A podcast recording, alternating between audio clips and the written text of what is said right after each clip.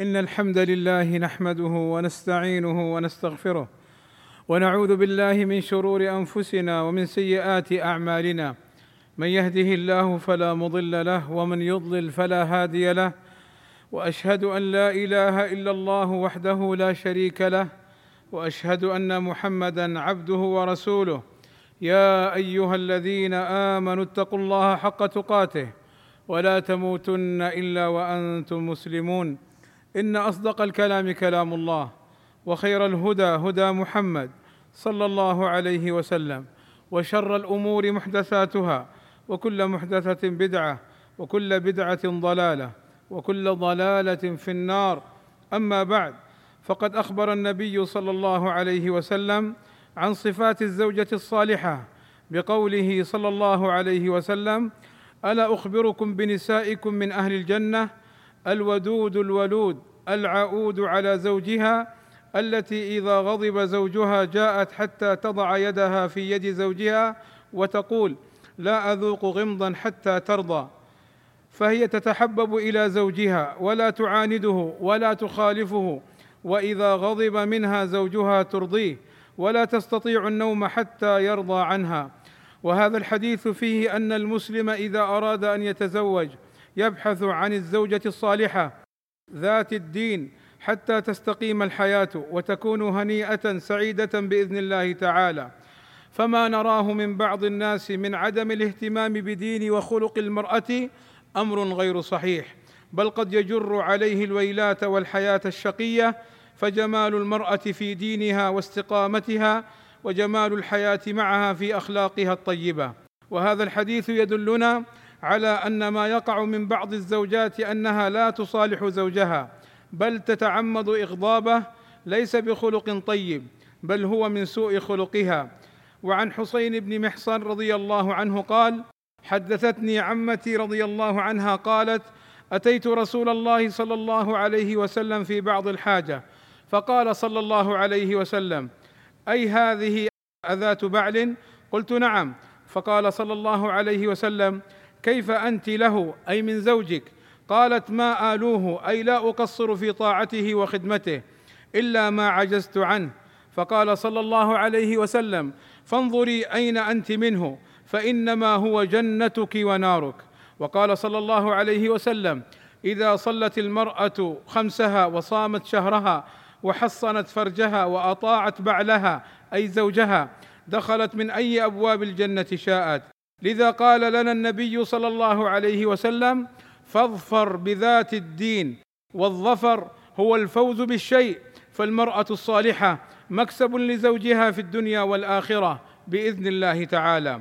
فعلى أولياء المرأة تربيتها التربية الصالحة والحرص على تهيئتها للحياة الزوجية حتى تخف المشاكل وتقل حالات الطلاق ويرتاح ولي المرأة عليها ويطمئن بإذن الله بعد أن يزوجها من رجل صالح. وهكذا كان السلف الصالح يربون بناتهم على الدين والأخلاق الحسنة ومعرفة حق الزوج. والله أسأل لي ولكم التوفيق والسداد في الدارين وأن يغفر لنا الذنوب والزلات. إنه غفور رحيم. الحمد لله وكفى والصلاة والسلام على نبينا المصطفى وعلى آله وصحبه. أولي النهى عباد الله. دلت الأدلة على وجوب طاعة الزوجة لزوجها وخدمته في حدود استطاعتها ويدخل في ذلك الخدمة في منزله وما يتعلق به من تربية أولاده ونحو ذلك بالمعروف. وهذا القول وهو وجوب خدمة الزوجة لزوجها هو الصواب لما دلت عليه الأدلة. فقد اشتكت فاطمة رضي الله عنها من الرحى وأرادت خادمه. قال علي رضي الله عنه فجاءنا صلى الله عليه وسلم وقد أخذنا مضاجعنا أي للنوم فذهبنا نقوم يعني أردنا أن نستقبله. فقال صلى الله عليه وسلم على مكانكما. فجاء فقعد بيني وبينها أي بين علي وفاطمة رضي الله عنهم أجمعين حتى وجدت برد قدميه على بطني. فقال صلى الله عليه وسلم ألا أدلكما على خير مما سألتما؟ إذا أخذتما مضجعكما فسبحا ثلاثا وثلاثين واحمدا ثلاثا وثلاثين وكبرا اربعا وثلاثين فهو خير لكما من خادم.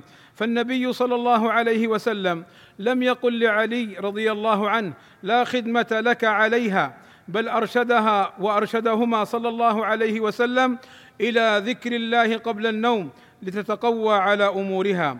ولا مانع أن يعين الرجل زوجته قالت أم المؤمنين عائشة رضي الله عنها كان صلى الله عليه وسلم يكون في مهنة أهله أي في حاجتهم وخدمتهم فإذا حضرت الصلاة خرج إلى الصلاة.